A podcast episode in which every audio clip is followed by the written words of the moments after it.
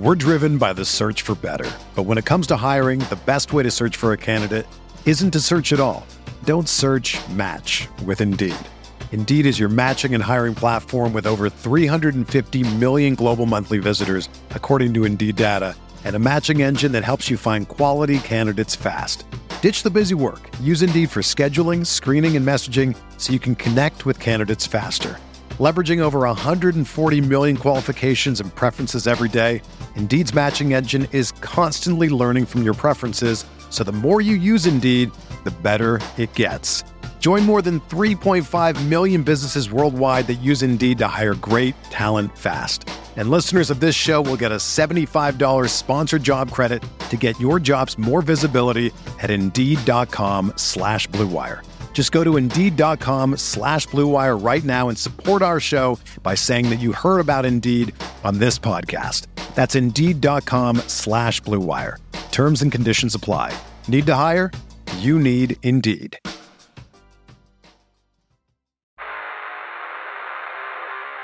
You don't want it. You don't need it, but you're going to get it anyway. The Kevin Sheehan Show. Here's Kevin. Bills fans on their feet making noise on this third down. Howell. And it's intercepted. What a play. Epenesa is to go. First career interception for A.J. Epenesa, and it's a pick six. That was the fourth and final interception for Sam Howell on a day that he and everybody else would like to forget. But we can't.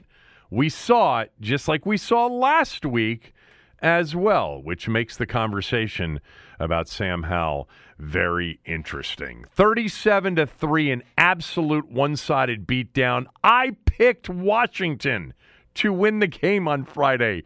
I don't do that uh, in terms of, especially when they are an underdog and a sizable underdog. I remember doing it a few years ago when they played Green Bay at home in week three. Actually, it was the 2018 season with Alex Smith, and I was right about that one. And I think actually on some of these upset picks, when I've picked it on Friday, I think I've actually been right more than I've been wrong. Um, or maybe it's split. But I was loud wrong when I said Washington would beat Buffalo 24 to 17 on Friday. Uh, that was disturbing to say the least. Uh, a lot coming up here on the show, including, once again, my expectation is we will have Fred Smoot on the show. And my expectation is on Wednesday, Cooley will have a film breakdown. Uh, it was such a great film breakdown of Sam Howell and Eric Bieniemy last week after the Denver game. I would imagine it would be quite different this coming Wednesday. The show is brought to you by our good friends at Window Nation. Call them at 866 90Nation or go to windownation.com. Mention my name. You'll get a free estimate. You've got nothing to lose if you've been thinking about new windows. Get them now before we get into what is forecasted to be a colder than normal winter. You'll save big on your energy bills. 86690Nation, windownation.com. Mention my name, Kevin Sheehan. More on their current deal coming up on the show a little bit later on. Okay, so um, there's so many ways to kind of start the conversation about the game yesterday. But I think the big takeaway before I get to my game take is just how god awful Sam Howell was. That was an alarming performance. It was one of the worst starting quarterback performances we have seen, not here, but in the league in many, many years. Uh, more on that coming up shortly. Uh, I want to read um, an email that I got from Evan. Evan wrote, Kevin, whatever you do, please do not call for Jacoby Brissett on Monday. Sam had one bad day. He deserves a chance to show he can bounce back. Um, that was from Evan. Uh, I want to discuss Evan's email because um, it's another one of those that just is a bit irritating and obnoxious. Uh, for starters, you know, deserve deserves what? I mean, why would he deserve anything? You got to earn the right. I actually think he has earned the right. I think he's played pretty well at times here in the first uh, two games, anyway, coming in. But Evan, you know what you're doing here. You knew that I wasn't going to come in here and call for Jacoby Brissett after one bad Sam Howell game. You know, uh, you are doing what guys like you have been doing for a while now. You know, you're doing this thing where, where you browbeat anybody that doesn't agree with you, which you've done, Evan, as you've essentially, you know, uh, made the claim that Sam Howell is the franchise quarterback, and why can't you see that? Um, and then when he has a game like he did yesterday, you kind of stay on the offensive and you uh, you you basically go after somebody for uh, overreacting when they haven't even overreacted yet. because I'm not about to overreact, and you know that. You knew that I wasn't going to come in here and call for Jacoby Brissett. Uh, you knew when you sent that email that that wasn't going to happen. Um, but anyway, it's kind of your move, you know, diverting the attention from the fact that this isn't going to be easy. It's not going to be as easy as you thought it would be. He's not Joe Montana. He's not Patrick Mahomes. You know, you thought it was going to be super easy with Wentz, and why couldn't we see that? You thought all along, okay, Taylor is clearly the guy. You were wrong. Just stop. And people like you, stop. We need to just take a deep breath now. I know I've gone down this route a couple of times because it's just obnoxious and tiring. Take a deep breath and say to yourself, it's okay that I don't know. We don't know. We haven't known, and we don't know yet. There are some of you that said after last week, finally, we've got our franchise quarterback relax. Those of you saying now, hey, this guy's horrendous, I tried to tell you, relax. As bad as yesterday was, it was not the answer key on Sam Howell isn't the guy. Just like last week in Denver was not the answer key that Sam Howell was the guy. Some of you were convinced after the Dallas game last year. Some of you, bless your hearts, were convinced after the convinced after the Baltimore preseason game you know, you had seen all you needed to see. No, no, we need to see so much more. Nobody's seen enough of Sam Howell to know anything at this point for sure. He might be the answer, he also might not be. You know, here's the thing though, after three games. If it was clear that he didn't have any ability at all, it might be a little bit closer to that point where you say, yeah, I don't see anything. But last week, we saw a lot. Saw a lot at times in the Arizona game. It wasn't a great game, but he has shown the ability. Now, what we need to see is we need to see the process of whether or not that ability can turn into starting NFL caliber quarterbacking. From my seat as I see it today, that process should continue. Evan, I'm not calling for Jacoby Brissett after yesterday, and you knew I wouldn't. It's really hard to find a quarterback in the NFL. It's not as easy as some of you think. Some of you really wanted to declare him you know, the guy after the Dallas game last year, after the preseason, after the first couple of games this year, instead of understanding, as some of us have been talking about all offseason long, it's an inexperienced quarterback. This is not going to be a rocket ship to the moon. This is going to be a roller coaster ride in a best case, really. Um, the overwhelming majority of guys that get a chance like Sam's getting don't make it. I'm not even talking about his draft status. The guys with the most perceived talent and the loftiest of draft status, most of them don't make it. It's the hardest position in sports to play, and it's the hardest position in sports to find someone who can play. Nobody has it figured out yet on Sam. And if you think you do have it figured out, you're wrong because they don't even have it figured out. The coaches, the general managers, all of them, none of them know, and they're with them every day. I just, the weekly declarations of how much you think you know about Sam Howell and get on board or get out this this this constant drumbeat of you're wrong and we're right like if you're not on board with Carson Wentz, if you're not on board with Taylor Heinicke, if you're not on board with Sam Howell, get out. It's obnoxious. It's tiresome. It's exhausting. You know, we don't know, and it's okay to say we don't know. And by the way, on the flip side, for those of you that have said at times, I know he's John Beck, he's Taylor Heinicke. He's not the answer. You need to stop too. Now, I have found that it's the people that are the believers more than the non believers who are the most obnoxious. My personal experience. It's okay to say you don't know.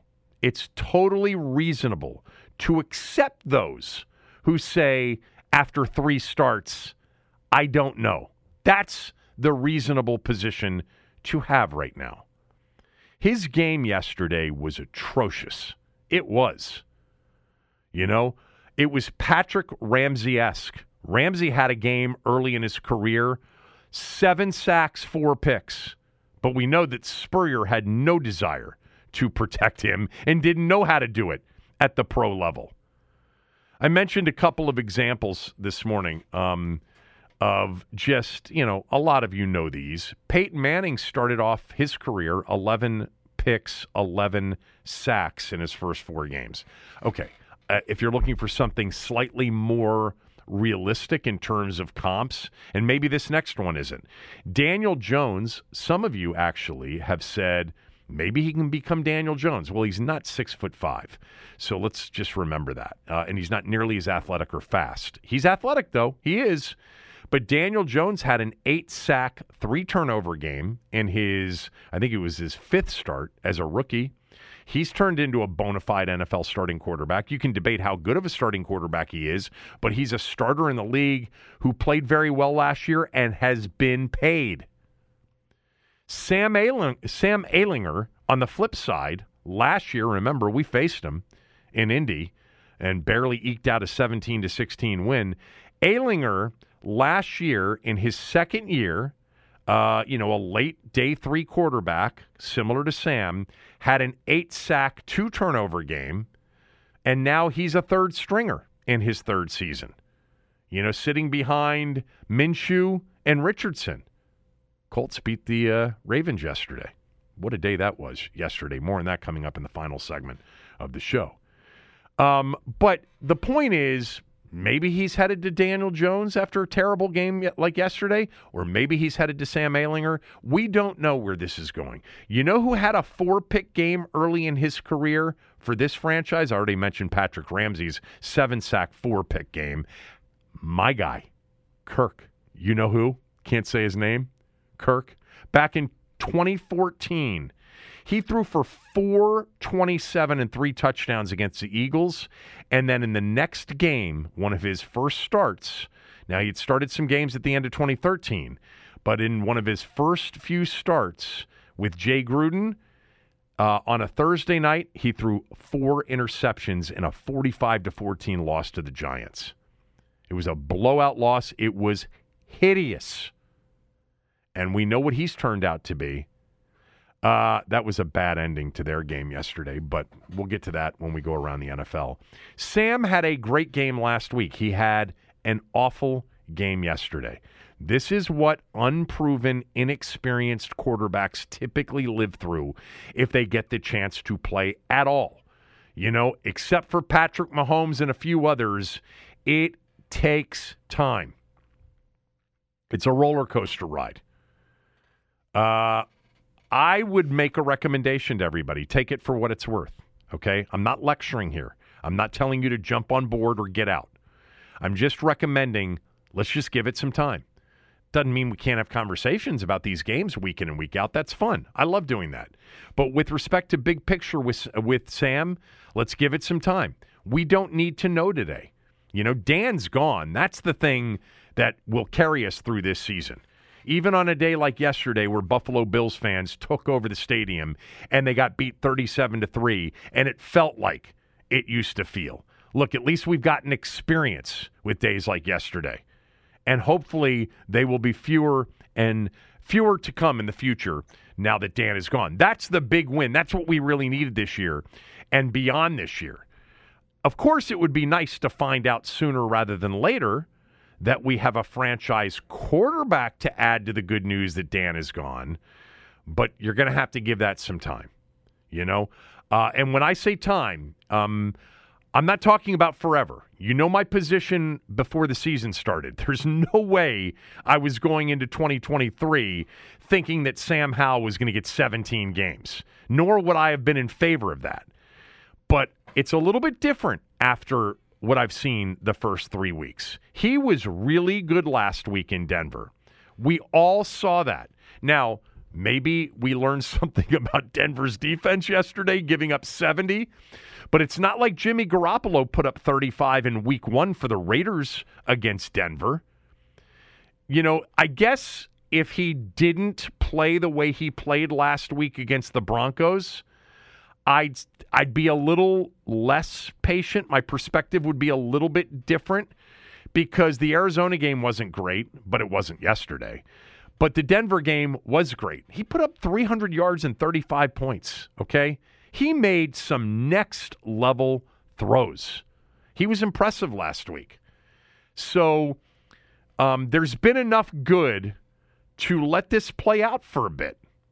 Again, I think most of us tried to tell some of you this is not the answer yet. It's going to be a roller coaster ride.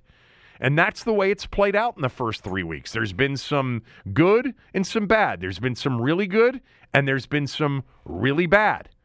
I think we just have to give it some time. Um, now, uh, another day or two like yesterday, patience will be tested. It will. But I don't think he's going to have another day like yesterday. I think part of it's going to be is they're going to get it together internally and figure out what they want to do offensively in terms of philosophically and game planning and play calling. More on that coming up. But he's a tough kid. I think he's a well liked kid. You're not going to get the locker room to turn on him like they did on RG3 or like they did on Wentz. You're not going to have those issues where the coach says, I got 52 other guys that I got to be concerned about. I don't think that's going to happen here. I think Sam is a baller. He's resilient. He's tough. And I think we'll see him have more good games and probably more bad games. And then at some point, we will, you know, rely on them to make the right decision or the next group to make the right decision as to whether or not he's worth continuing to invest in. Now, as far as yesterday goes, Sam was far from the only problem.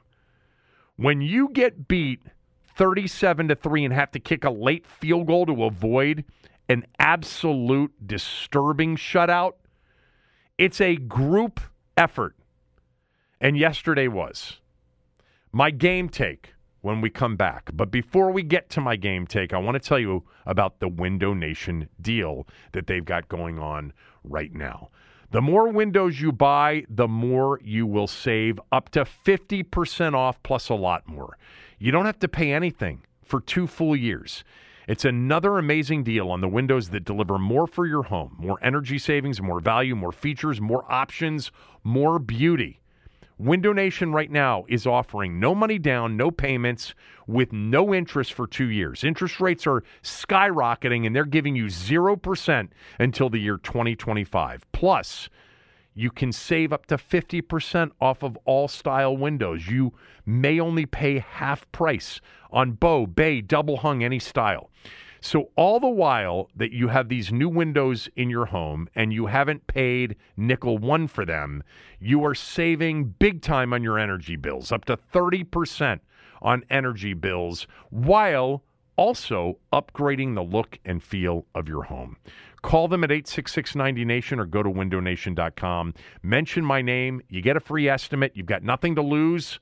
I've trusted Window Nation for 14 years. They've never disappointed. 96% of their installs go off without a hitch. They require no follow up service. They get it right the first time. No money down, no payments, no interest for two years. Plus, get up to 50% off on all style windows. Save thousands on your new windows, your energy bills, upgrade the look and feel of your home before you start paying for these windows in the year 2025. 866 90Nation or windownation.com. My game take when we come back. We're driven by the search for better. But when it comes to hiring, the best way to search for a candidate isn't to search at all. Don't search match with Indeed. Indeed is your matching and hiring platform with over 350 million global monthly visitors, according to Indeed data, and a matching engine that helps you find quality candidates fast. Ditch the busy work. Use Indeed for scheduling, screening, and messaging so you can connect with candidates faster. Leveraging over 140 million qualifications and preferences every day, Indeed's matching engine is constantly learning from your preferences, so the more you use Indeed, the better it gets. Join more than 3.5 million businesses worldwide that use Indeed to hire great talent fast. And listeners of this show will get a $75 sponsored job credit to get your jobs more visibility at Indeed.com slash BlueWire. Just go to Indeed.com slash BlueWire right now and support our show by saying that you heard about Indeed on this podcast. That's Indeed.com slash BlueWire. Terms and conditions apply. Need to hire? You need Indeed. The best way to learn a language? Immersion. Living where the language is spoken and using it every day. But if that's not in the cards this year, you can still learn a language the second best way, and that's with Babbel. Be a better you in 2024 with Babbel, the science-backed language learning app that actually works. Don't pay hundreds of dollars for private tutors or waste hours on apps that don't really help you speak the language. Babbel's quick 10-minute lessons are handcrafted by over 200 language experts and help you start speaking a new language in as little as 3 weeks. Babbel's designed by real people for real conversations, and their tips and tools are approachable, accessible, rooted in real-life situations and delivered with conversation-based teaching so you're ready to practice what you've learned in the real world. Here's a special limited time deal for our listeners. Right now, get up to 60% off your Babbel subscription at babbel.com slash bluewire. That's 60% off at babbel.com slash bluewire, spelled B-A-B-B-E-L dot com slash bluewire. Rules and restrictions apply. Pay attention. Here's Kevin's game take. My game take today is brought to you by My Bookie, and I want you to listen closely because My Bookie's the best. They did something, they reached out to me last week and they said, We want to celebrate Washington's first 2 0 start in 12 seasons. What can we do? So we talked about a couple of things, and they decided to make an offer that they have never made for my audience. They are offering a 110% deposit match. Okay, so you deposit minimum 50 bucks, maximum a 1000 and you will get 110% of that in free cash into your account. So if you deposit $1000, you will get an extra $1100 into your account. Uh, look, this is not even offered on the website. It is a truly exclusive campaign for my listeners. In fact, it's the biggest sportsbook bonus my my bookie has ever agreed to in its history. So this is a big deal for my bookie and me, and I so appreciate them recognizing that this was an opportunity to capitalize on. Now, that was before what happened yesterday, but still, who cares? You know, if you don't have a place to wager, now you have no choice. You got to go to mybookie.ag. You've got to use my promo code KevinDC. If you already have a place where you're wagering, where are you going to get somebody to offer you a 110% deposit match? So go to mybookie.ag, use my promo code KevinDC. This is an offer that you need to grab quickly. It's only available for this week. So I would do it today. I would do it no later, obviously, than you know Wednesday or Thursday before the whole new football season or, or football week, excuse me, next week begins. Um, but uh, this is really quite the offer. We appreciate my bookie really working with us. They've been great to work with over the years. As I've told you before, fair point spreads, fair money lines, fair totals, and fair pricing. And now they're going to give you a 110% deposit match on your bonus. All right? You deposit 500 bucks, you get an extra 550 into your account. That's the way it works. Up to $1,000, $50 minimum. MyBookie.ag, use my promo code KevinDC to claim this bonus. Again, it's an offer they're only making available for this week. MyBookie.ag, Kevin DC is the promo code. You're not going to see this on their website. They're not offering this to anybody else. It's just for my listeners, Kevin DC, as the promo code. My bookie tonight, by the way, uh, has Philly still as a five point favorite over Tampa Bay. The Bucs are my last of the smell test picks for the weekend. The smell test five, five, and one heading into uh, tonight uh, for the weekend. I was four, three, and one on Saturday, and I was one and two yesterday. I had Denver in the smell test yesterday. That did not work out. Please, by the way, do not tease these picks uh, because you would not have been even close with Denver or Chicago. I gave out Chicago yesterday. Uh, also had Cleveland uh, laying the three and a half, and they blew out Tennessee. By the way, Myles Garrett, my God, is this guy having a season so far? Three and a half sacks in the game uh, yesterday against Tennessee. Uh, mybookie.ag, use my promo code KevinDC. By the way, the Eagles are seven point favorites against Washington on Sunday. That seems a little bit light to me. I think it's probably due to Philadelphia having a short week uh, coming off this Monday night uh, game. The game of the week next week. Miami at Buffalo, and the Bills are two and a half point favorites. All right, let's get to my game take. Uh, let me start with the things that I liked. This list is short. Brian Robinson Jr. is on the list of things that I like. Uh, he had 70 yards on 10 carries. I think that's seven yards per carry. He did have 10 yards on that final run of the first half. More on that coming up. Why did he only get 10 carries? It's a good question. Um, I will discuss that again when I get to the list of things that I did not like. He's just such a tough runner right now. You know, we talked on Friday, Jay Gruden and I did about Deebo Samuel and George Kittle and how difficult it is to get those guys to the ground man, it's hard to tackle Brian Robinson Jr. And I think this year he's more patient as a runner. His vision is better.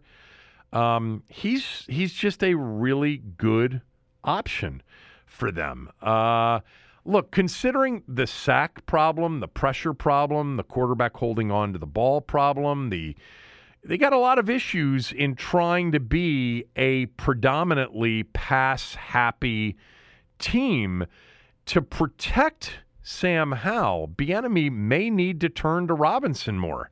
Robinson was only in the game for 20 offensive snaps. Now I understand they were behind when we got to the fourth quarter anyway. I mean it was 16 nothing through three quarters, uh, but he was only on the field for 37 percent of the snaps. He's aver- averaging 5.6 yards per carry in his last two games. So I, I wanted to take a moment here um, because there's not a lot that I liked in the game. Brian Robinson Jr. is among maybe two or three things. But Ron Rivera said something yesterday that for me comes back to Brian Robinson Jr. Now, the question was about Sam Howell and how he handled yesterday. Here's what Ron said. Well, I thought he handled some of the moments pretty well, and I thought there was other ones that he probably could have done something different. We're going to get an opportunity to evaluate everything, evaluate what we're doing, make sure it's the right thing first and foremost, and then secondly, we'll evaluate how we thought the players did. The last part of that is telling, in my opinion. Um, Ron saying we're going to get an opportunity to evaluate everything, evaluate what we're doing, make sure it's the right thing first and foremost, and then secondly, we'll evaluate how we thought the players did. I think he's talking about the pass happy approach to the offensive game plan each week. Remember, this is a guy who last year and the year before, as the head coach, got his team into contention by being a run first team. Um, but it's more than that. You know, I think as a defensive head coach, he has this sense watching the game get called from his pers- perspective that dropping Sam back at a four to one ratio or even higher. I mean, last week he was 36 and seven in terms of pass calls to run calls in the first half. So that's five to one, um, you know, just over five to one. I, think he understands that there's a lot of risk in doing this. Now, you know, I think the evaluation of, you know, what he says, quote, we're doing, I think it's a conversation with Bieniemy about this. You know, I think it's a conversation where Ron says to Eric, let's evaluate what we've called here for the first three games and find out if it's our best way of developing a young quarterback, developing an offense. Because I have some concerns that nine sacks and 19 sacks in three games is a problem. And by the way, could get him hurt. See, here's where what comes into play is what we were talking a lot about during the offseason is this conflict of interest, I guess, to a certain degree. Um, they do have an option. You know, it's giving the ball more to Robinson Jr. Let me just be clear on one thing. You guys know this about me. I'm not a guy that says run more than throw it or throw it more than run it. I don't care how you move the football. You do whatever you need to do based on the opponent you're playing to move the football and score points. But right now, the approach that Bieniemy has taken in the first three games is a risky approach you know, the risk of bad things happening when you put the ball into a young quarterback's hands and drop him back as much as you have. Where with Brian Robinson Jr., giving him the ball is a lot less risky. You know, I, I think, though, I want to go back to, to what I've said in previous weeks about what Bieniemy is doing right now and, and it's a total hunch. I don't know any of this for sure. I do have a sense, by the way, that that quote from Ron Rivera is more about, hey, we got to look at what we're doing offensively. Because wouldn't any coach say that after his quarterback has been sacked 19 times in three games? Um, and they got beat 37 to 3 with nine sacks and four picks. But I've said this once or twice over the first few weeks. I don't think Bieniemy wants to develop or coach a game managing quarterback. Um, I think he believes, and I don't know that he's wrong in believing this at all. I think he believes to be a winning team, to have a legitimate chance to win big, you've got to be a you've got to be a pass first team, and that's the philosophy he wants to instill here with the clout that he has. And he wants to find the quarterback that can succeed playing that way. Now, he doesn't know yet whether or not Sam's that guy, but let's face it, Ron isn't cut from that same cloth. And that's where this thing will get a little bit interesting. You know, maybe you needed this kind of, re- I don't know that it's needed, but this kind of result, I think, had Ron watching and saying, Man, when I went to Philly last year and we beat the Eagles, we ran the ball 49 times. And Robinson Jr. had 26 carries in that game.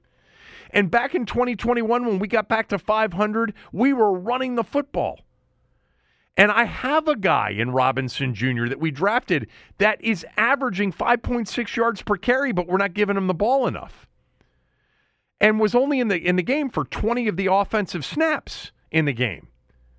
Now, again, I, I realize the game got out of hand, but it really didn't get out of hand, out of hand. I never felt like they had a chance to win it down 16 nothing, but it didn't get out of hand score wise until the fourth quarter.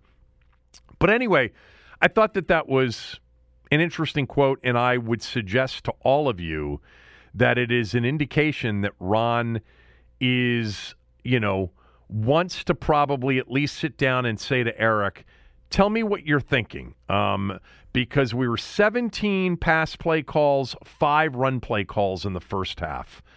And it wasn't working. And we were that way against Arizona in the first half, and it wasn't working. Last week it worked. Last week it did. Um, Brian Robinson Jr. on the list of things that I liked from the game. He did have a missed pass protection on that fourth and goal in the first half. That was, you know, a bad play by him. But I, I do just, I think he's been on this list of things that I've liked for all three games. All right, just a couple of other things. Um, bear with me on this one. You know, last week, the first and second down offense and the third down offense early in that game against Denver was a train wreck. Um, this week, the third down defense wasn't good, but the first and second down defense in the first half, I actually didn't hate the way the defense came out and played kind of overall. I mean, not overall, but I didn't think that they were a major culprit in this loss. Like Sam Howell was number one, the offensive line number two. You know, Bieniemy probably three. I, that, that's the way I would see it. I mean, when you turn the ball over, and we'll get to this, when you turn the ball over five times and take nine sacks in a game and you're one for nine on third down, that's at the top of the list. Um, but um, we're not on that list yet. I offense trumps defense in 2023 people. You're not going to dominate as a defense every week in this league. It's, it's just impossible especially when you're playing guys like josh allen and steph diggs. You know the defense yesterday on first and second down on the first two drives allowed 2.2 yards per play. In the first half they averaged just less than allowing four yards per play just less than that Okay, so last week they got gashed on every down in those first three drives against Denver, and they were better on first and second down. What happened was they gave up third downs. You know, six of the first eight, nine of 15 overall. And a lot of that had to do with Josh Allen being really good and Stefon Diggs being really good, etc. Um, but some of that was on them too, no doubt. Um, but it was just something that I wanted to point out so that I could at least have more than just Brian Robinson Jr. on the list of things that I liked. I also would say the defense held Buffalo to three first half field goals. They held Buffalo to 0, 0 for 2 in the red zone. Um, you know, you expect a team like Buffalo after, you know, the turnovers and the sacks and a punt return that they uh, had in the game to be up by more than 16 to nothing at halftime. To be up by more than 16 to nothing entering the fourth quarter. Remember that too. Um, there were a couple of players that I thought were good in the game or pretty good in the game. Once again, I thought Daron Payne was pretty good. I mean, compared to everybody else, I thought Fuller actually had a good game. And look, the interception is a good interception. It's more like a punt for for Buffalo. It was third and twenty. Um, but I thought Payne made a number of plays in this game. He won't grade out like he did last week, I don't think. No, that was an elite performance, but he nailed Gabe Davis on an early inside handoff on a minus 2-yard loss. He deflected an Allen throw that it was actually uh, that actually was completed to that guy number 10 Shakir. Um, fourth and one, he blocked a Josh Allen pass to stop a Buffalo drive. 94, Daron Payne is having right now the MVP season for this team. It's only three games, but he's been the best player on the team. And I thought he was pretty good yesterday. Again, I, I, think Kendall Fuller had a decent game. I thought Sweat had a decent game. He had the one QB hit registered all, all day, and he also had that sack, which they took the tripping penalty instead because it was 15 yards over the four, three, three or four yard sack that he had. But I thought Sweat, you know, flashed. I thought Jamin Davis flashed on occasion. I actually thought Chase Young flashed on a couple of plays.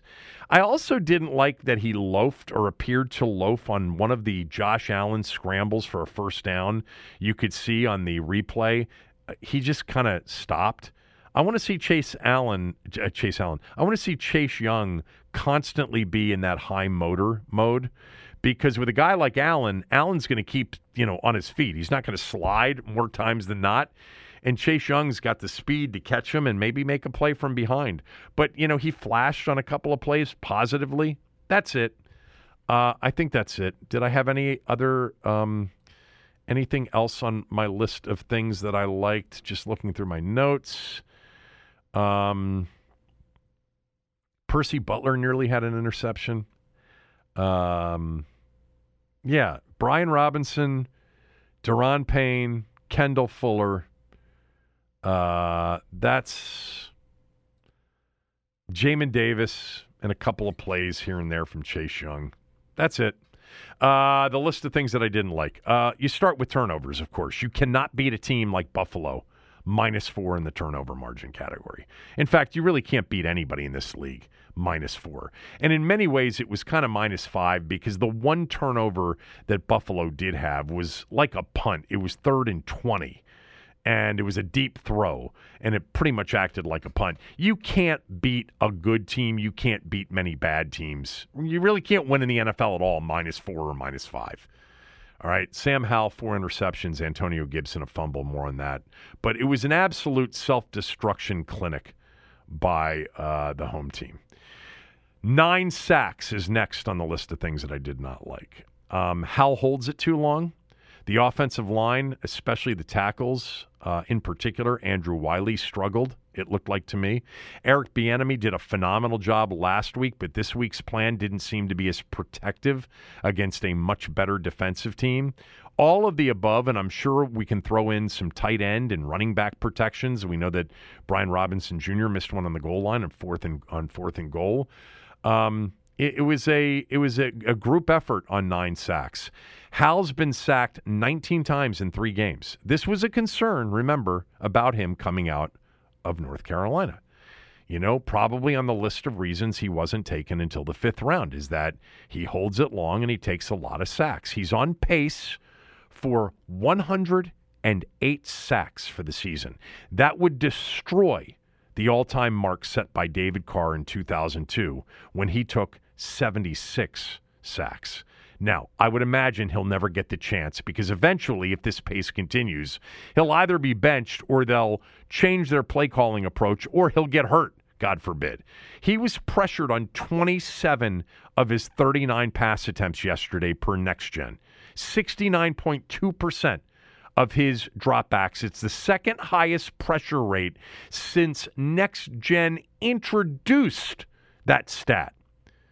That's a combination of him getting pressured because he's not getting rid of the ball, the offensive line, etc. 15 quarterback hits in the game. That's Patrick Ramsey territory. You know, Floyd, Rousseau, Oliver, they just were all problems for everybody. The All 22, and Cooley will help us out on Wednesday, will be telling as to how much Sam could have done to help himself in all of those situations. But I've been here for the first two weeks, and I was kind of in this position last year where I was not. I didn't think Carson Wentz was responsible for his nine sack, like all of his nine sacks last year. I didn't think that Sam Howell was responsible for all of those sacks, the sacks that he's taken this year. I think the offensive line is a problem. He's part of it, but the O line was a problem last year in pass pro, and it's been an issue this year. And then, you know, the OC has to come up with solutions, or Howell's going to take a beating this year. Number three on the list of things that I did not like after turnovers and sacks Sam Howell. So he had a really bad game. There's no other way to say it. He was horrendous in the football game. It was one of the worst mistake filled days by a starting quarterback in recent memory. First time in 28 years an NFL quarterback has thrown four or more interceptions and been sacked nine times in a game. You know, usually you're taking the sacks because you don't want to throw the picks. He did both. Uh, he didn't fumble, so it could have been worse. 5 and 11. Uh, not the worst in the league. Um, we'll, again, know how many of the sacks were on him, but the interceptions were all bad. The first one to Bernard on a third and 19, you cannot make that throw. You're in field goal range. It's only three to nothing. It's the first drive of the game. Third and 19 ain't happening in this in this league unless you're Mahomes or Allen. Okay? You have to take your medicine. You've got to check it down to Gibson or Bates and kick the effing field goal. That was really awful. It was a good pick by Bernard. It was a terrible decision by Sam. And if it's on the offensive coordinator for saying, look, take the shot, third and 19, you might be able to get it over the backer, we might be able to pick it up. then that's on him too. That's bad situational football, period. Third and 19, you're in field goal range, and you throw an interception on what is a check down and kick the field goal three to three. The second one on a third and two late in the first half, Gibson turns Epenesa loose as a free rusher. Sam's under duress. He puts the ball in a bad spot against a defender in Micah Hyde, who has been one of the best in the league at anticipating where the ball is going for, uh, where the ball is going to for years now. I love Micah Hyde. I've loved him for years. Talked about him on Friday. That's a bad throw and a bad pick. He was lucky it wasn't returned for a touchdown. Now, does Gibson is Gibson supposed to turn Epenesa loose as a free rusher? It's third and two. Maybe he's supposed to turn him loose and imme- immediately get to the flat and catch the ball and move the sticks. Or maybe he's supposed to pick him up. I don't know what the responsibility for Gibson was, but it was a bad throw. Uh, the third pick, uh, the one where Tre'Davious White has Samuel blanketed and leveraged in the end zone, you just can't throw it there. You know, it doesn't seem, and I haven't seen the all 22, it doesn't seem like he had a ton of options, and he was pressured, but still, bad decision, bad throw. And then the last one, I mean, it's a great play by Epenesa, who is six six and a former basketball player with, you know, good athleticism. The decision Sam makes is just a terrible decision.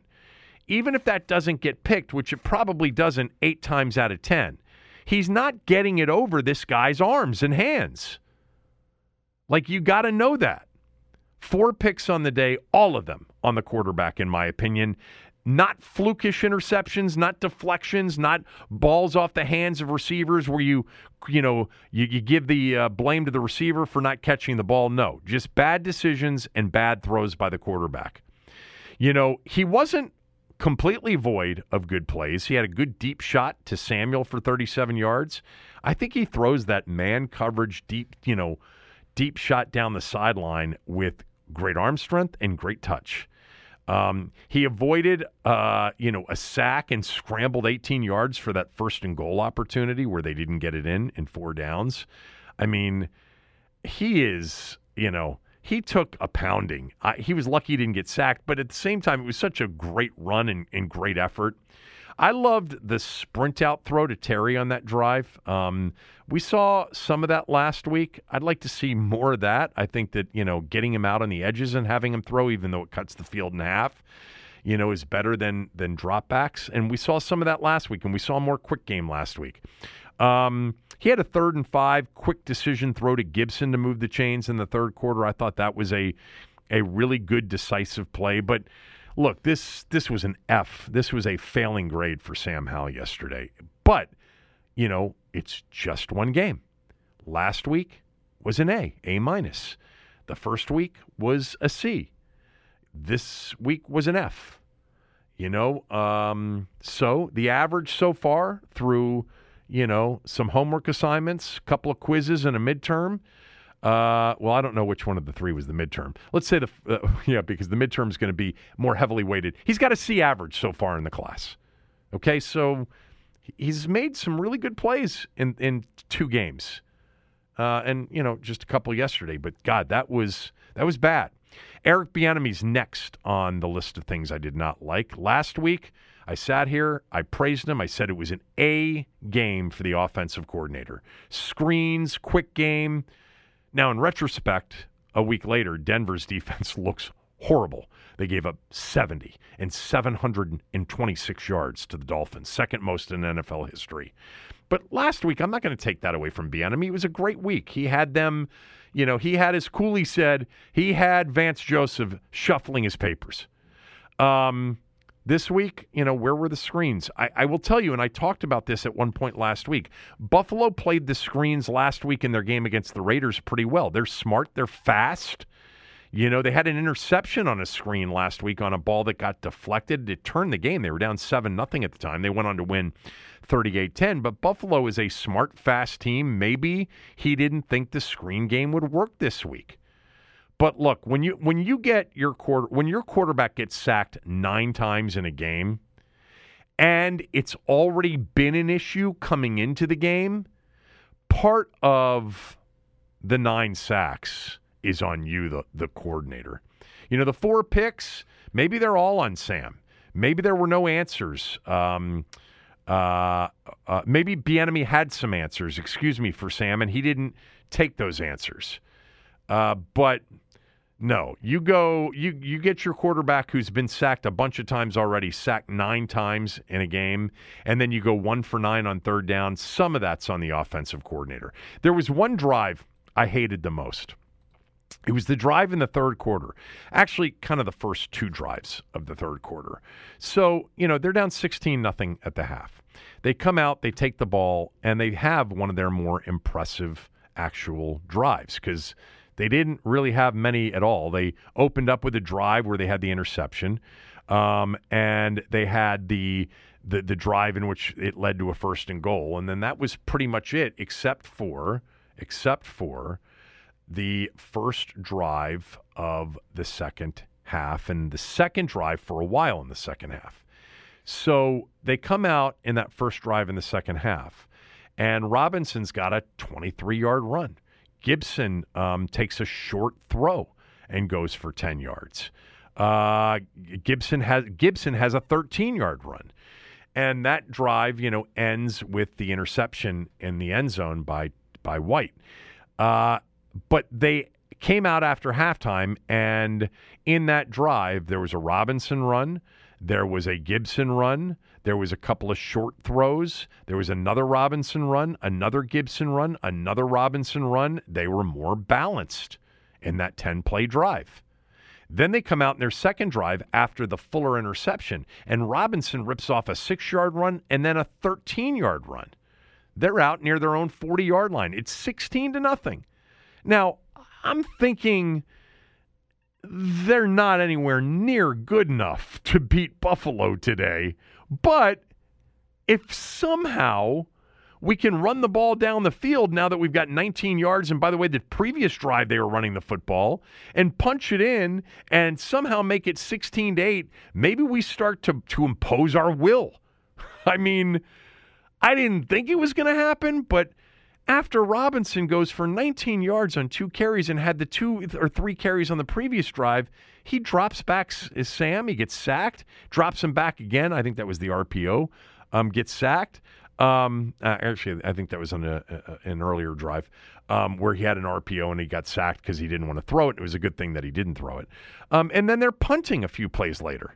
I mean, they actually went from their own 19 out to the 39 yard line and then back to their 25 yard line.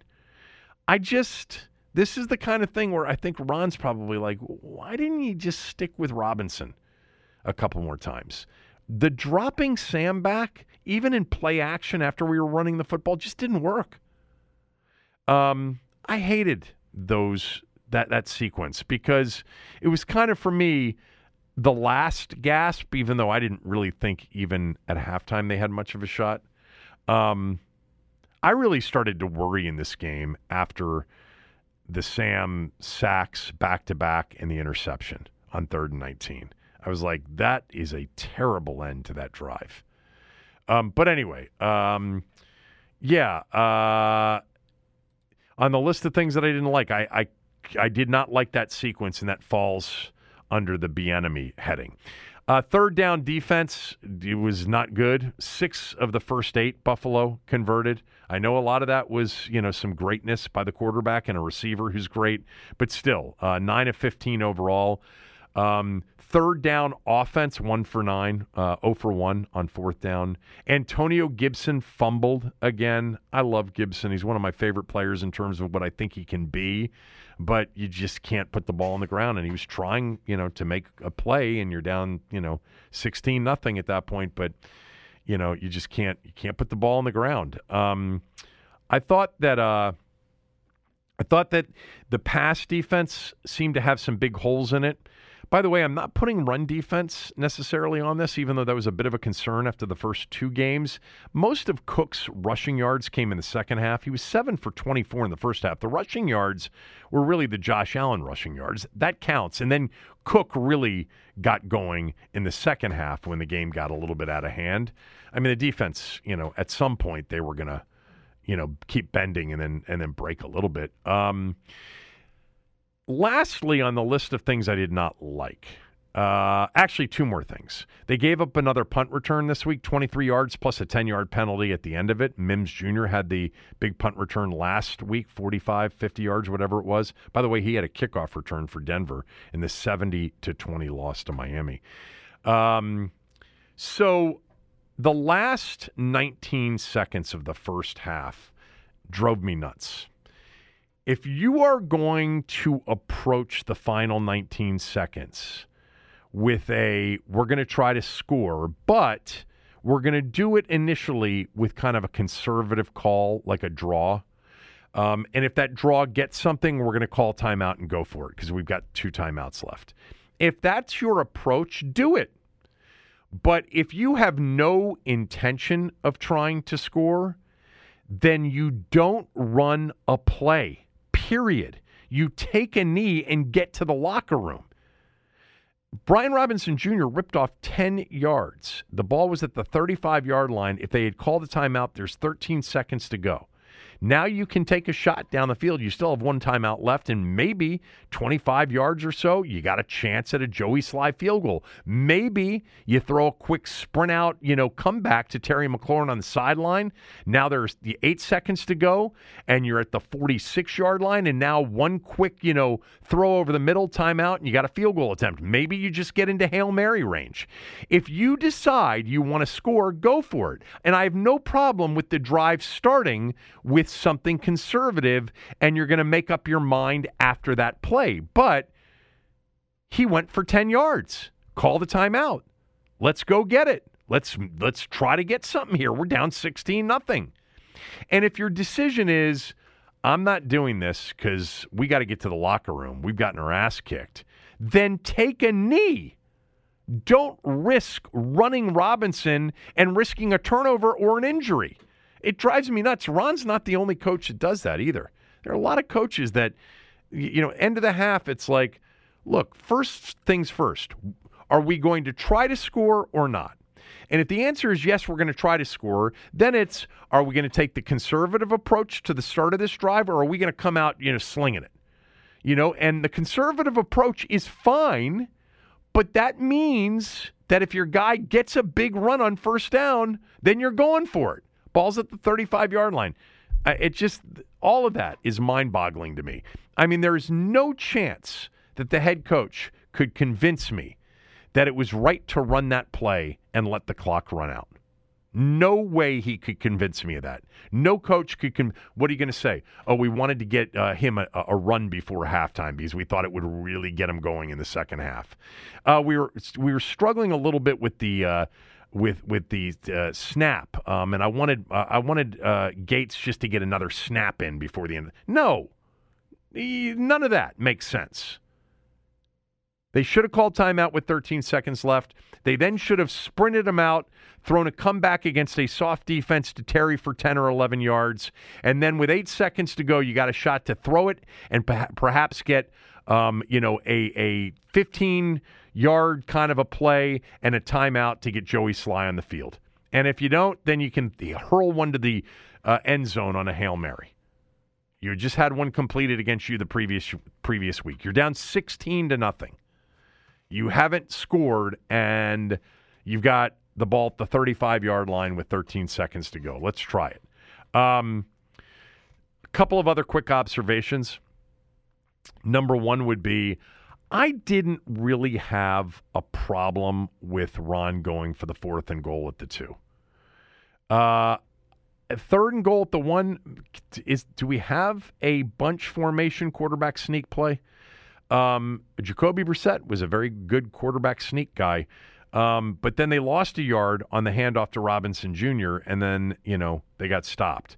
Uh, there was an opportunity, I think, on one of those plays. Somebody sent this to me, and I think it's this drive where Howell just misses a wide open receiver. I think it's Dotson.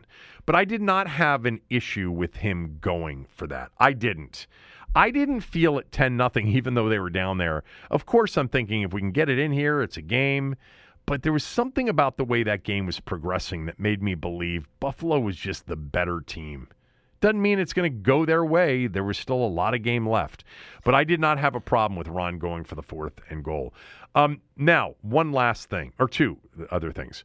Big Buffalo contingent at FedEx Field. I think everybody kind of knew that that was a possibility because when the schedule came out, you know, we were still not unsure about what Dan was going to do. So there wasn't the excitement level, and Buffalo fans, they get tickets. I don't think the Chicago uh, game will be uh, Bears fans. They stink. Um, Philadelphia and the Giants are after that, I think. Uh, but, you know, look, this is a transition year. Okay. You know, more likely than not, the start of this new administration begins when this year ends. Because more likely than not, more likely than not, there's going to be a big overhaul at the end of this year. Uh, and people will be watching it and excited about it and hopefully buy tickets. Um, two more quick things and then we'll get to Smoot. Number one, I did not have much of an issue with them not pulling Howell at the end of the game. I didn't. I wasn't screaming, get Jacoby Brissett into the game. You got to get Howell out of here. You can't get him killed. However, I didn't love the fact that they kept dropping him back. I think they should have left him out there. Ron said they wanted to see him, you know, play through it. I understand all of that, but you you got him sacked another two or three times. I mean, there was not a whole lot of concern about protecting him yesterday, you know, including at the end. But I was not screaming, get Jacoby Brissett into the game. So in the moment, I didn't have a lot of of problem with it. Uh, lastly, Ron's decision to kick the field goal at the end to avoid the shutout. So it's fourth and 19. There's still 40 something seconds left. You're not you can't take a knee. I mean, you could, but then Buffalo's going to have to come out and take a snap. You're certainly not going to let Sam Howell drop back on fourth and 19. Maybe you run a draw, maybe you run a bubble screen, but you're you can't drop him back again. You're not going to get fourth and 19. Um, so, uh, since the clock's not going to expire, you send your field goal kicker out there to kick a field goal and avoid the shutout. Now, I'm not one of those people that thinks there's a big difference between 37 to nothing and 37 to 3, but 37 to nothing a shutout does get talked about a little bit more and I think Ron wanted to avoid it. There are a couple of other things real quickly. You know, by putting Joey Slye out there, you were also putting Camaron Cheeseman back out there. Now, maybe you wanted to see Cam Cheeseman snap in that situation after you brought five long snappers in earlier in the week. But you could have given him the week off cleanly and said, yeah, I'm not going to let Cam dribble one back and then he becomes part of the conversation too. Um, or maybe it was the perfect situation to put him in there to because for him it was actually a pressure snap, regardless of the game situation. Regardless of the game situation. Also, there's net point differential to think about, tiebreaker procedures, end of the year. You'd hate to lose out on a seven seed wild card spot because, you know, uh, the Falcons had you beat by two points on net point differential when you could have kicked a field goal at the end of the Buffalo game back in September. Uh, I don't think coaches think about net point differential. I would. Uh, it's way down the list on tiebreaker procedures. But anyway, all right, let's get to Fred Smoot right after these words from a few of our sponsors.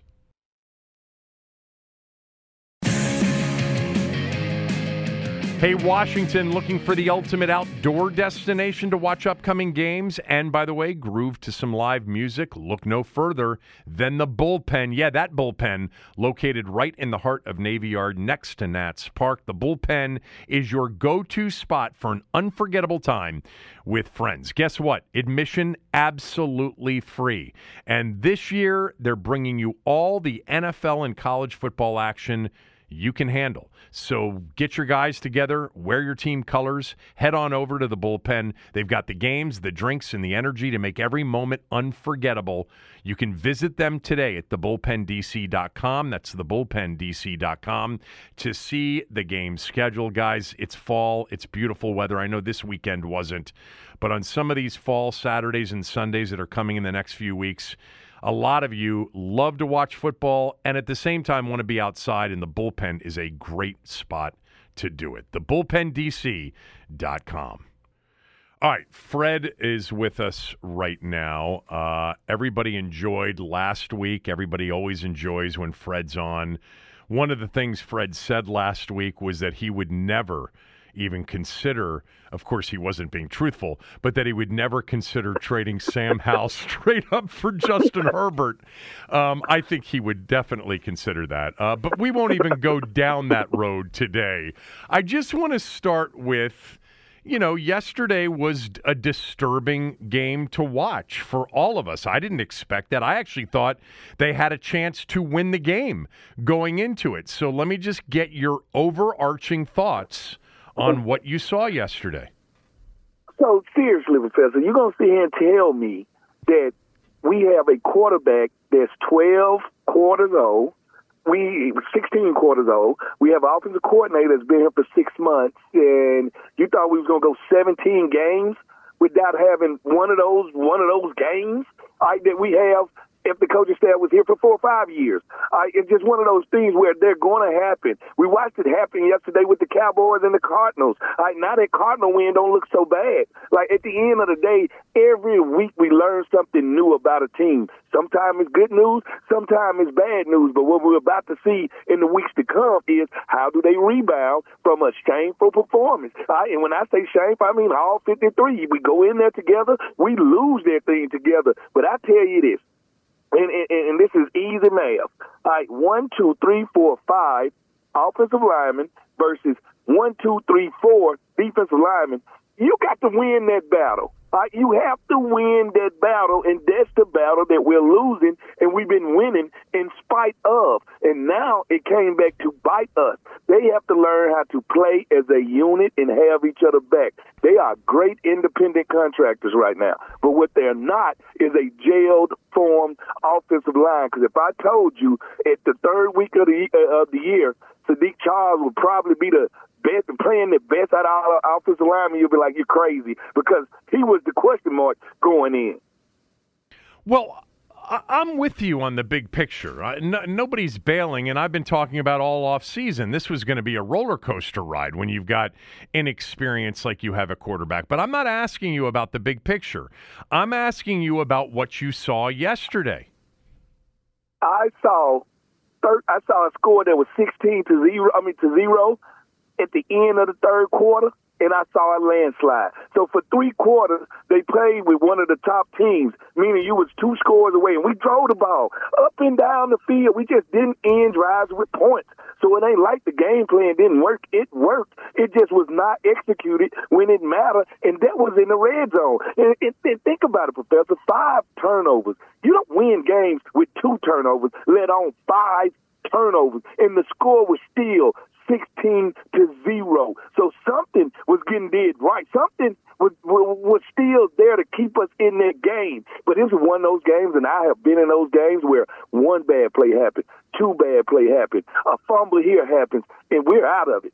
We're out of it, and it, it's a landslide. And once that momentum gets to going, it is hard to stop an avalanche. And that's what we saw in the fourth quarter. We saw an avalanche on all three sides of the ball for Buffalo. Offense, defense, special teams, they were churning. And the thing about it is, on defense, what they did was I, uh, and I love to do this when we play. Man, Champ used to do it all the time anytime we get a young quarterback in there, we know they're going to start off drives trying to get him easy receptions, get him easy completion so they can get going. So we're not backpedaling. We're setting on everything and jumping everything. They had the two deep safeties over there, allowing the corners and allowing the linebackers to be aggressive, and they forced him to go one read, two read. Is nobody open? By the time now, the defensive line has collapsed the pocket.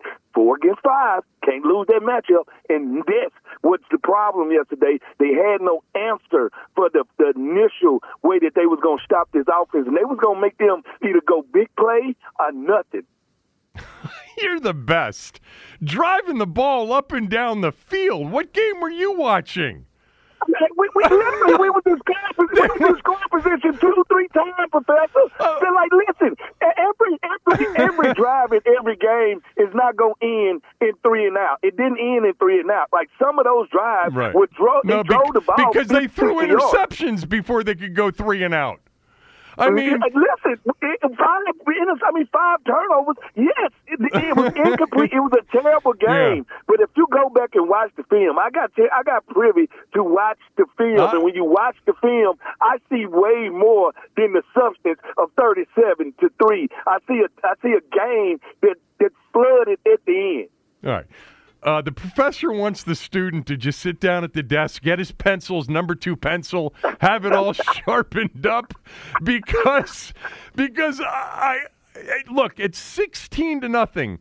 I'm sitting there and I'm like, you know, believe it or not, like they could somehow, you know, if they could just do something and punch it in and get one two point conversion and put some game pressure, but it wasn't like.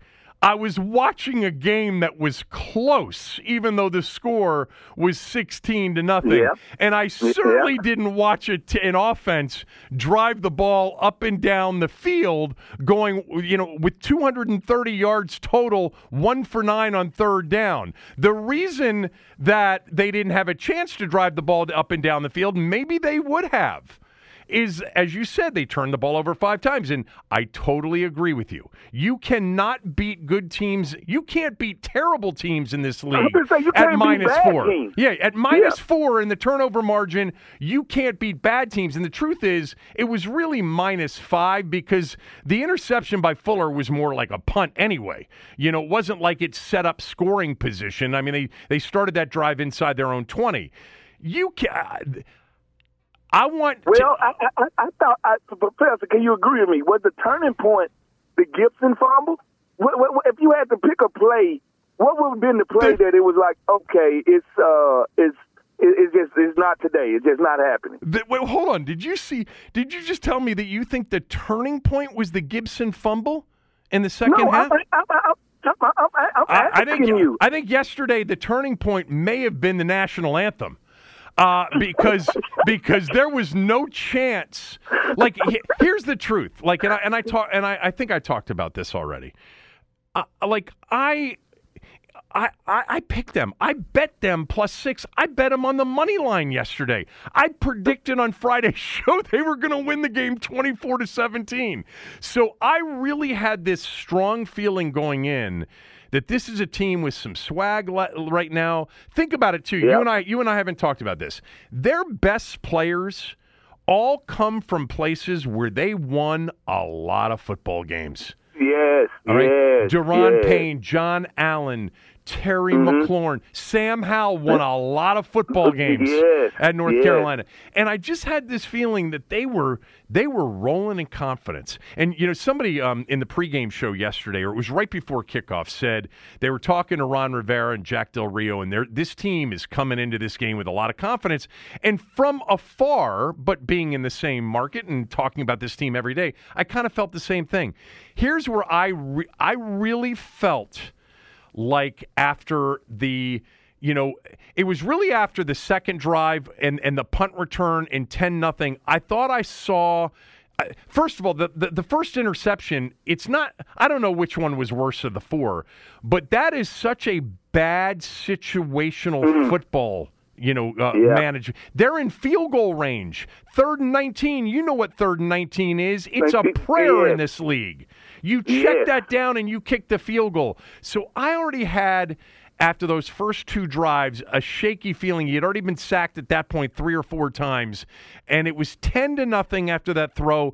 And even when they got down there and they didn't score, um, I even when they were down there, I'm like, when they went for the fourth and goal, I was like, I think they're going to need a touchdown here. So I was okay with them going Yeah. for the fourth and goal. Me so too. I I thought it was was, too. I thought it was long over before the second half fumble by Antonio Gibson. To answer your question, I, I, but but I thought as worse, you know, as bad as we played, and I think I don't know what that tropical storm name was, Ida or some old name from like 1903. Ophelia. Ophelia. oh, she brought she, 1903. She oh poured, and she poured all over the United States and spilled nothing but bad football everywhere in the United States. I felt like as bad as we was playing, I was like, how are we still in this game? So I was personally amazed. While you was in all of, I can't believe it's this bad. I was like, I can't believe we still can win this game. I- no, Like, I I, was blown. I, I, I look. I'm one of those people that you know, when we're two and seven, I'm still trying to figure out what what Doc always makes fun of me for. He calls me playoff scenario guy. At two and seven, yeah. I'm still trying to figure out a way to get into the playoffs. So I am always thinking, okay, it's 16, two touchdowns, two two point conversions. I just wasn't feeling it. By the way, that's funny, Ophelia. Do you know that the worst hur- hold on, listen to this. The worst hurricane tropical storm that we've ever had in this area. And look, you grew up in in an area where yeah. hurricanes were a real deal. Mm-hmm. Listen, yep. listen to this name, Hurricane Agnes. Agnes. Oh that's like 2000. That's like 1877 name. Hey, hey, that's the revenge of the old people. Listen, why do they give these tropical storms these aged names? Because they, they, they feel they feel haunted house like. They feel like the revenge of spirits coming back to get us. Like it, it, it just something about it. So when I heard the name, I first I started laughing. I said I should not be laughing about a tropical storm, but I just could not. And I, then I thought to myself, Professor, who picks these names and what's the criteria? Yeah, it's not like we've got hurricane Hurricane Jessica or Hurricane Hannah or Hurricane, you know, or, or Hurricane, you know, whatever the, the hot girls' names are right now. Yeah, what, what like Daenerys, right? A real yeah, right, like, right. What, what, right. Where, where, where's a Hurricane Sansa when you need one? Like saying, if you give it a softer name, it might attack us a little softer. That's all I'm saying. Uh, yeah, because when you get when you get Agnes and you get Helen and you get oh. you know oh. Ruth and Mabel, we're in trouble. Hey. We're in trouble. Hey, Lord, Lord bless us if we get Gertrude. Listen, if we get Gertrude, I'm leaving the area. If if we get Gertrude, I'm go- I'm seriously going to Minnesota for the week. Um, no, but let's get back to seriously. He played so well last week, and this was going to be a yep. roller coaster ride. Now, there's some people out there, and I talked about it, and I've been talking about it for six months. There were some people out there that told me they saw all they needed to in the Dallas game. And then people, bless their hearts, who told me after the Baltimore preseason game, he's our guy. No, no, no. Yeah. It's okay to say we don't know yet. We yes, d- yes, and guess what? We don't know, but we do know this. well. One, he's played four games. He's won three of those games. He's three and one. I will take that. We're two and one right now. He has now. He haven't had a super super great game, but I thought Denver was a good game by him. But he's had more. He's had better games than he had bad games, and we know. And let's just say this. Let's just say every three games he have a stinker. Would you take that? That's four stinkers a year. We've we've had first of all, I don't really look at the Dallas game as as like a legit start. Okay, he didn't have his full. He not. He won a game against the pro team that okay. was going to the playoffs. Well, they played all know, of the guys. I know, but they looked disinterested in that game. I don't want to go back and, and litigate, relitigate the Dallas game. He's played three legitimate games as the starter of this team. And if you look at these three games, he had a C game in the opener. He had an mm-hmm. A game in the uh, in the in Denver, and yesterday was an F game. Yesterday is mm-hmm. one of the worst performances we've seen by a starting quarterback in the NFL in a long, long time. No, Fred. no, no, it, no, no, it's not because I just watched. I just watched. Uh, who was that? Uh, Trevor Lawrence throw four interceptions in the game. I just watched. Uh, I watched a, a myriad of quarterbacks throw three, four interceptions in games. It happens. He's young. Let's stop trying to like. This is the thing about him. We it's know okay. he's a baby. It's okay we, to say we it. Him, but we, we treat him like a baby with a beard and, and an AAR card. like he's, a, he's he's literally a baby. He might be an old looking baby, but he's a baby. and if, if and if you feed babies too much, they tend to throw up. Uh, either they take a dump. Anywhere it go, we have to clean it up, and we have to let them learn from their mistakes. And that's what he's going to do. Like as much as we Trevor knowing Lawrence. this has been a quarterback quarterback bearing place, we need to have the patience to watch one either blossom or watch one fold. But we have to do one or the other. I'm with you on that. I agree with you. Now, I you don't give them like a, le- a forever leash, but I'm with No. you. I've seen enough good in these first three games to say I'm going to be patient. I want to see more. But just so you know, Trevor Lawrence, you're comparing him to. Please stop. No, well, I, I, I'm, I'm comparing him to Trevor. I mean Trevor Lawrence for uh, what he performed, what he did. I don't care about no. See, this is what I don't like. Once you in the NFL, you in the NFL. I don't care if you go for the number one pick or the last pick and be Brock Purdy. Once you in this league, you in this league. That's right. More top That's 10, what we're judging more top 10 quarterbacks fail in this league than any other position. More top 10 quarterbacks. That is not a sustained position, all right? At the end of the day, it stinks when people value an athlete by where they got drafted. How about you value them by what they do and when they do it and how they grow? I know, but when you said it, you've seen a lot worse, let me just tell you, it's the first time in 28 years. 28 years. Okay, you were. By the way, you were t- you were getting cleaned up after you were throwing up and taking dumps all over the house. All right, 28 years ago. It's the first time in 28 years an NFL quarterback has thrown four more interceptions and been sacked nine times in a game. Now, enough of that. I want to ask you this because you you said something, and I want to ask you if you, if you believe that this is the primary problem. You talked about the offensive line. This guy's been sacked 19 times in three games. It's a record pace, okay? Mm-hmm. If, if this continues, he will shatter the record set by David Carr in 2002. He's the most sacked quarterback in three games since 2005. By the way, that was also David Carr. Do you Yeah. think that these sacks are mostly attributable to the offensive line, Sam, or perhaps even some of the play calling? Uh, I would go 50% offensive line, 50% uh, quarterback. Uh, it's one of those things where they're working in tandem for disaster. It's the ultimate tropical storm merging with another tropical storm and making it the worst thing you have ever seen. Uh, the shining silver lining is, for some way, Sa- Sam is finding ways to uh, still succeed somewhat, even though he's holding the ball too long, which we knew he was going to have some problems he was going to have to work. Now, where is he good at? Anticipating throws, and he has an arm to make any throw. Where is he bad at? Because he scans the field like a quarterback is supposed to, the clock in his head sometimes goes up and down. It was it, it was bound to be something that he wasn't going to be good at. So there go the damn if he don't, damn if he do. Because if you take away the way he scans the field now, those throws down the field, they're gone. So it's like you got to let him work his way through it. We got to let him learn the process. And I'm sorry, this is one of them jobs you have to learn on the job. Practice is not enough. You have to learn on the job. But I'm sorry, I'm actually afraid for his health. Like, I'm sorry, he cannot at this rate last.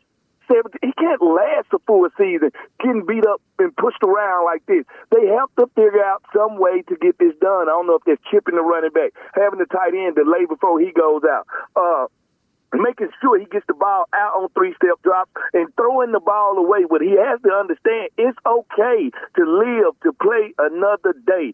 Throw the ball away. So if I'm telling you his only downfall is decisions, I'm telling you, he's going to be better at that in, in five weeks, in six weeks. He's going to continue to get better in the progression, is what I want to see. But what I saw this week was a regression, and that's the scary part about it.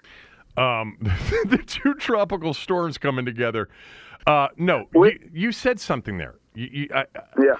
you said 50-50 quarterback and offensive line, Yeah. and then you said, well, Yeah. maybe we need a chip. Maybe we need, you know, some quick game, which, by the way, we saw last week. Well, that would indicate that you think Eric Bieniemy's got to do more to protect the quarterback. Well, I, I think what he sees now, you know, when you go into a season, you give people the benefit of the doubt. It's similar to a corner. We're to play man to man until you figure out, no, I can't play man to man. Uh, He's getting beat too much. We got to play more zone. Well, that's what he's working out the kinks. I thought I could trust Wylie. I thought I could trust Leno. Uh, they're breaking my trust. Now I need to find other ways to get this done. Maybe I need to move this pocket a little bit more. Maybe I need to realize that this guy actually is a quarterback that's right-handed and throws better when he rolls to the left. All right, so now I have to incorporate those things, and you'll see that during Philadelphia Monday night. You're going to see the pocket move around. You're going to see them manufacture ways to get time for him to make throws. So now you see that, but you don't see that until you play games. We can't work the kinks out until we go to war, and that's what I want everybody to understand. Yes, we lost a battle. and it was bad. The battle of the Bills, it was over. It was a terrible battle. But this is a war, and we're trying to win more battles than we lose. And now we have to go back in, lick our wounds, figure out what we can do, and figure out what we can't. Because we're figuring out we cannot take five step drops, and we cannot just let these offensive linemen single handedly think they can take out take out defensive linemen. They just cannot do it. So uh, I talked about how. I think Ron said something, and I played it earlier. Ron essentially said, We got to evaluate what we're doing. Um, and he said, We got to evaluate the players too.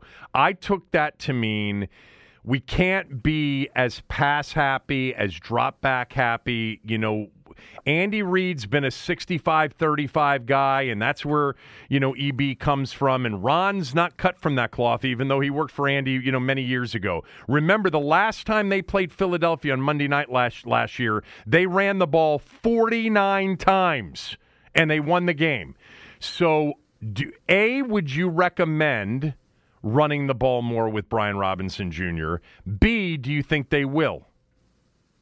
Uh, no, I'm not one of these components because I played football. I'm not one of these components of we need to have the right ratio. No, we need to do whatever the hell it takes to win that day, Professor. If they defensive backfield stink, throw it 50 times. If they D line stink, run it down they throw. We do what's needed for the game that we are playing and the opponent that we are playing. I am not one of these ratio guys because we don't get, we don't care.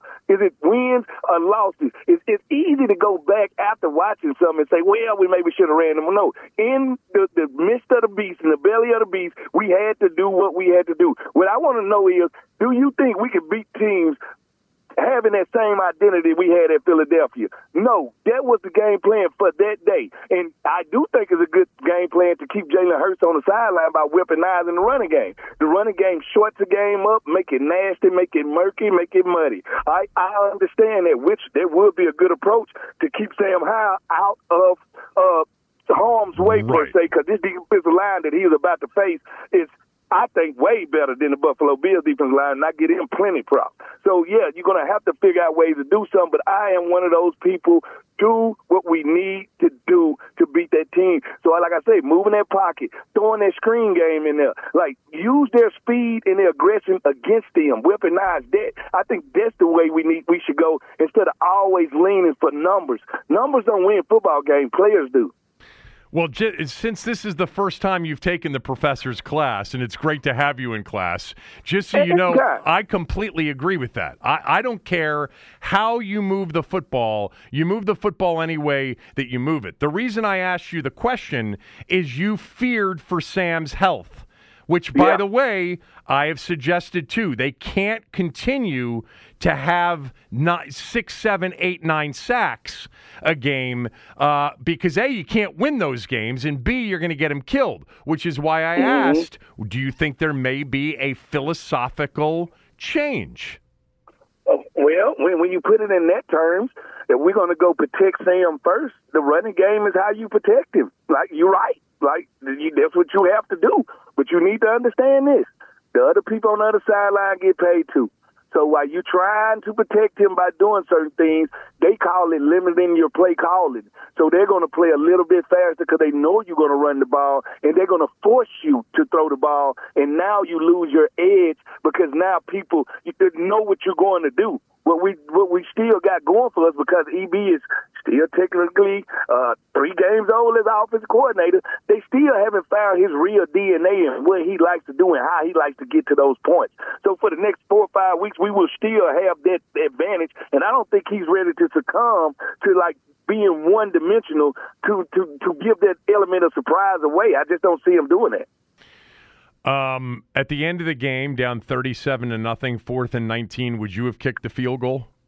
I would have kicked it right through the upright. I, I, would. Hey, listen, I would have kicked it right. Listen, you never want to get shut out. Uh-huh. I don't care how petty it is. I don't care what anybody else say. I don't care about Vegas worrying about a point spread. No, we well, that point spread home. had been covered at that point. Yeah, that's what I'm telling you. So yeah. ain't nobody worried about our little three points but us. Least we got on the board. I know they don't do a lot for the crowd out there, but as football players, yes, it, it, it is something. Yes, kick it every time. We should have kicked more field goals earlier. Maybe the game wouldn't have got out of hand. But I, I do not fault them for going for that fourth down down there. To beat a team like this, you have to have that type of edge. I was all for them going for it on fourth down in the red zone. I really did. Play just didn't work. What'd you think of the Dolphins yesterday? Oh, listen, it, it, I knew it was going to bury our story by like a mile of avalanche. I love watching Theon Greyjoy over there in the South Throne in Denver. I love after he had just called Nathaniel Hackett the worst Yeah. coach of all time. He, he is beat so bad that you had to go back to 1952 to the Leatherhead for a victory. Miami. I have. That's what I do to people in Madden, Professor. I do that in pretend games that I put up seventy points. I thought it was unbelievable. I couldn't stop watching it.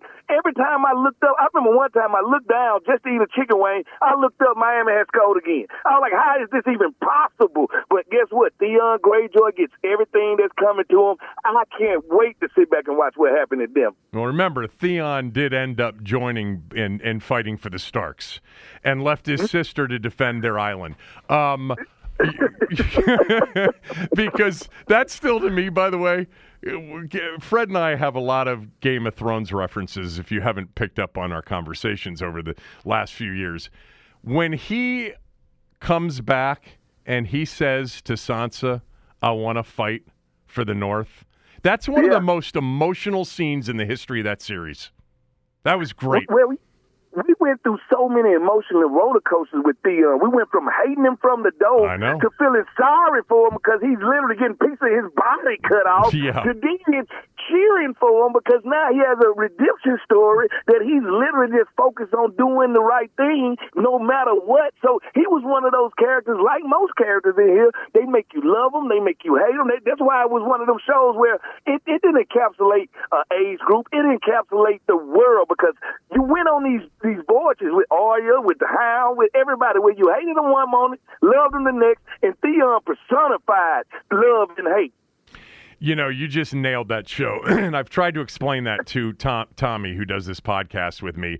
Um, he, you know, he goes, "I'll never watch a show with dragons," and I said, "No, this isn't a show about dragons. It's a show about characters, and and this is a character-heavy show.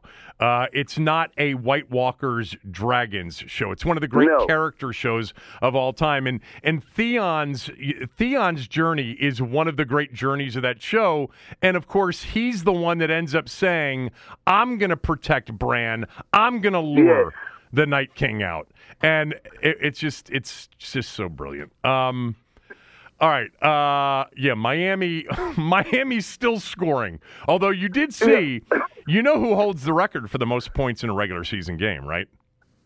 Was it Washington? Yeah, Washington scored 72 in 1966 against the Giants.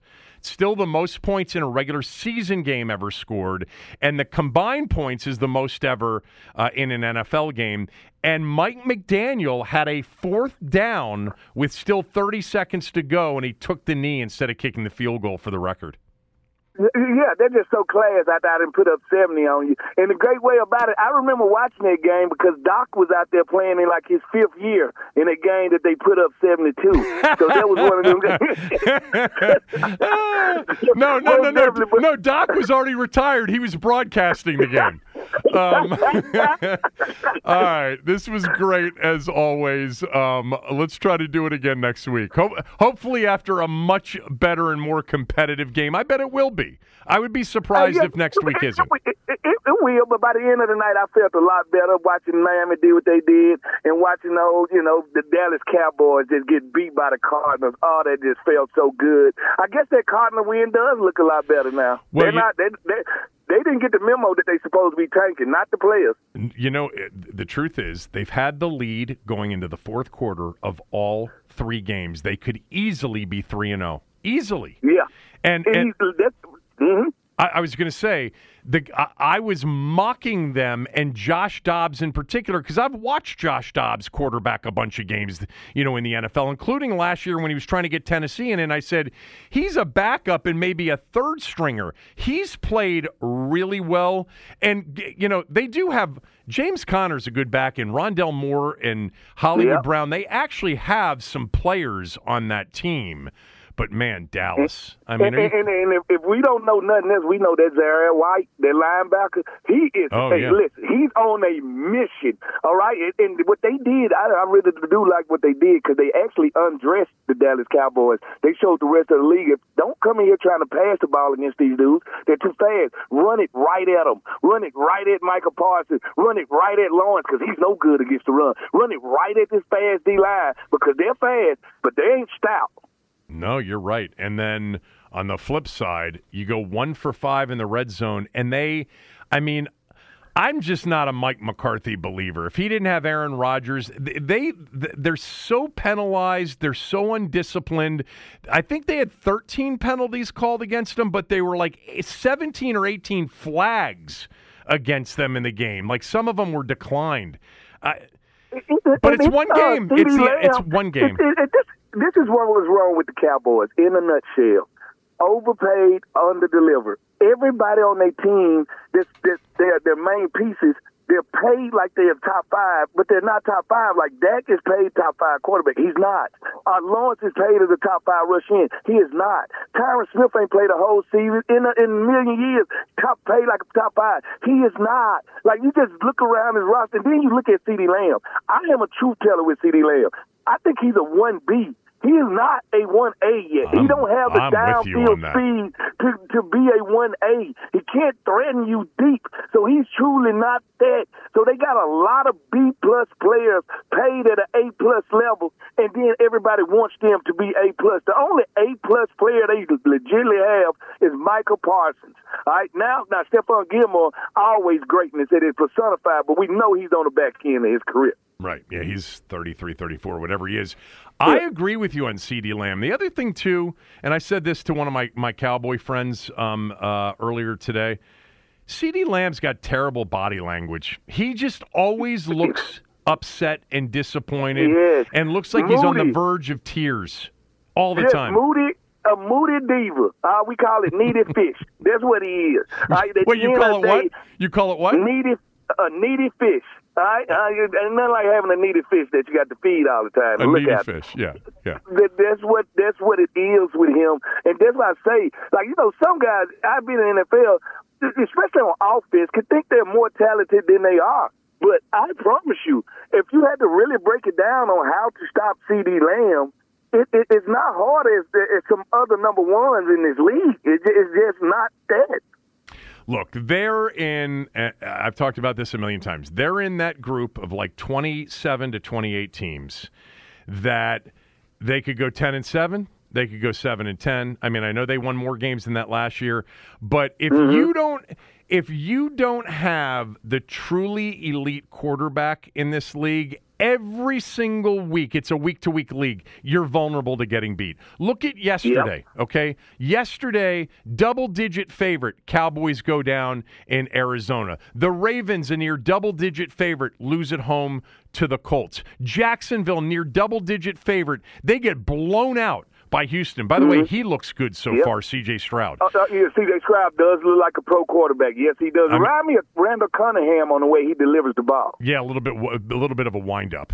Yeah, Yeah, Ra- Randall. Randall had yeah, that wind I know. You're right. Um, you know, but if you don't have Mahomes, if you don't have Allen, if you don't have Burrow healthy, I mean, every week flip a coin. The league is crazy, especially this Yeah, time that- of year. And that's what makes it so great. It's a balance and a, a small imbalance. And that's what makes it so great. And what we do love is in that small imbalance, the Kings can get knocked off their throne any Sunday. Yep, every every Sunday is is a, It's, yeah. the, it's the true it's the true Game of Thrones. It's the true Game of Thrones, and it's way more Targaryens than it is anybody else. The thing that the, the thing that you don't like to see though, okay, just to bring it back one final time to what happened yesterday. I know Yeah. that teams take a beating every once in a while. But in the development of this young quarterback, and by the way, uh, a, a new offensive coordinator and a new offense, that was ugly. I, I did not think actually a day like yesterday was possible. I knew it was going to be a roller coaster ride. I thought they were going to have some bad days. And by the way, they survived a very iffy day in the opener against Arizona. But mm-hmm. yesterday, you got to avoid that again because if you see that another one to two times in the next four to five weeks, Jacoby Brissett's going to be the quarterback. No, Jacoby Brissett is going to be the backup. Like, if you ain't all in on seeing what Sam Howell is, ain't no second guessing. I know what Jacoby Brissett is. I know what he is. He's a backup quarterback in this league, and we always do that. We romanticize and make the backup quarterback the most popular guy on the team because he ain't never needed until he needed. Thing about it is, if you're going to have a real chance to evaluate and see, do you need to be getting in this draft and drafting a Shedeur Sanders? Uh, I need to be drafting a, a day from a, like if you need to get in the draft, you need to find that out this year, and you ain't gonna find that out with Jacoby Brissett trying to win you one or two games and knocking you out of draft.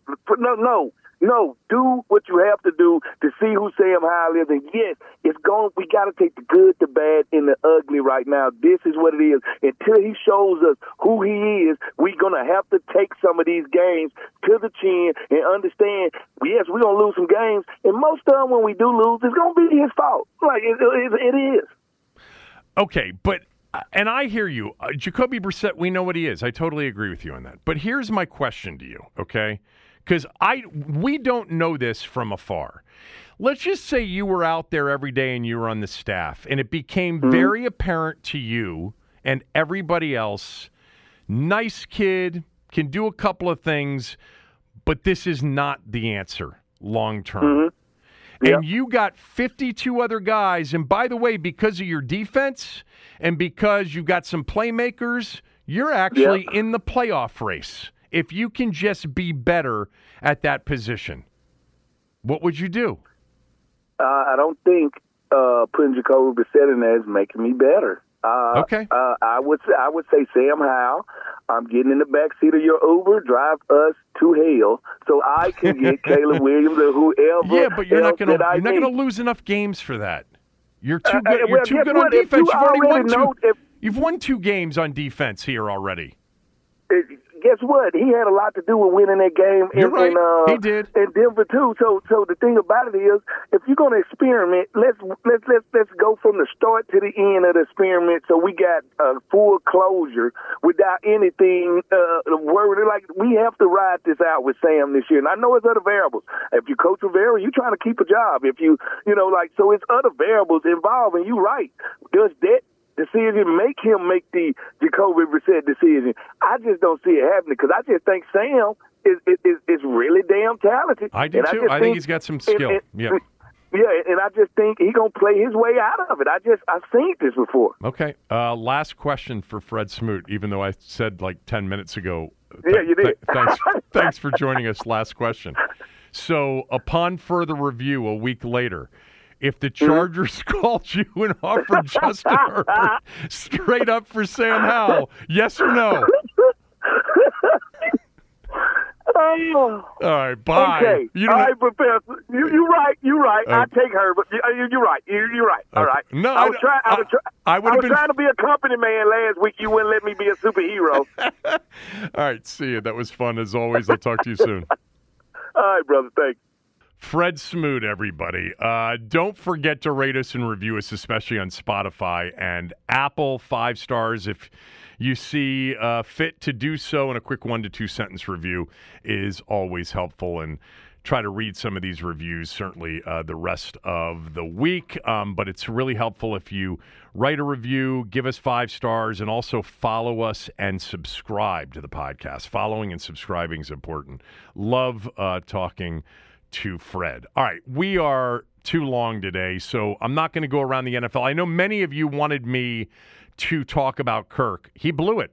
Uh, he blew it at the end of that regulation. Ke- Kevin O'Connell blew it, but he's the quarterback on the field, and they should have gotten up there and ran a play quickly or spiked it. And it was another one of those moments, and he's had a couple of those during his career where you're just like, dude, you can't be so process oriented that, you know, the clock's winding down and you're lessening your chances to win the game. With that said, TJ Hockenson should have caught that ball and they would have won the game.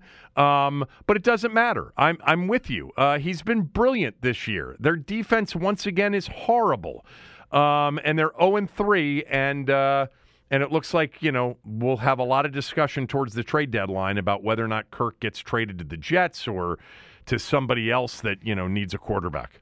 Um, I don't. I'm not suggesting that it would be here uh, by the trade deadline. I am going to be patient here. Uh, I've seen enough this year to know that it makes sense to continue to put him out there and see what we got and figure it out at some point down the road. Uh, but uh, an incredible NFL day. We're just not going to get to it now. And good win for the Terps on Saturday. The college football was insane. Um, hopefully, I have time at some point this week uh, to get to that. Maybe with Cooley on Wednesday. Um, we'll talk about some of the college football uh, games because I know that he is actually, as he's told us, uh, watching some of that as much as he is uh, the NFL. Uh, all right, that's it. Back tomorrow with Tommy. Spring is in the air at Littleton Coin Company, and we want to help you brighten your collection.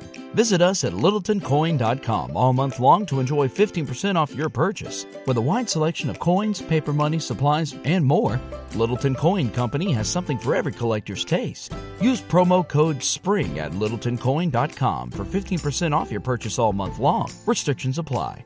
Littleton Coin Company. Serving collectors since 1945.